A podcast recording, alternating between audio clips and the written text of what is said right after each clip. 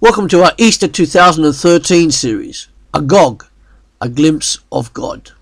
Together we will look at the life of the most amazing person who ever lived, Jesus Christ of Nazareth. We will travel from the time he was born, wander through his life, glimpsing at his meeting other people, and wondering in awe at some of his wisdom. And all this will lead our series culminating at Easter where we look at the significance of his death and resurrection. When Jesus Christ of Nazareth was born, his very name imbued the reason that he was born. His conception and birth were extraordinary at every level. The very name of Jesus means one who saves. The entirety of his birth, life, and death was centered on this very role. His role, Jesus of Nazareth, was to save all those who would follow him. This Jesus, Jesus Christ of Nazareth, is the most talked about person in history. Almost everyone has an opinion about him.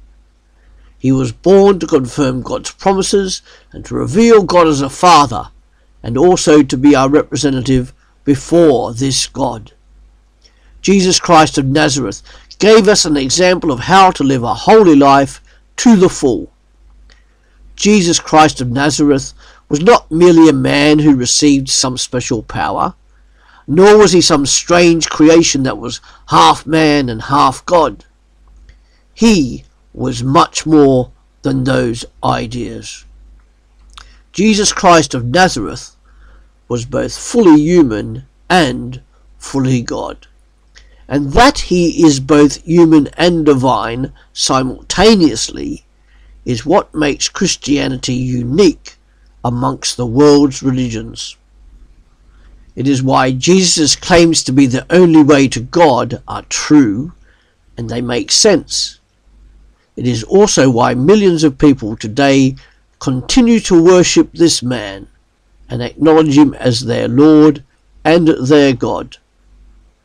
In part two tomorrow, we will start to look briefly at the four accounts of the life of this most wondrous and extraordinary person in all of human history, Jesus of Nazareth.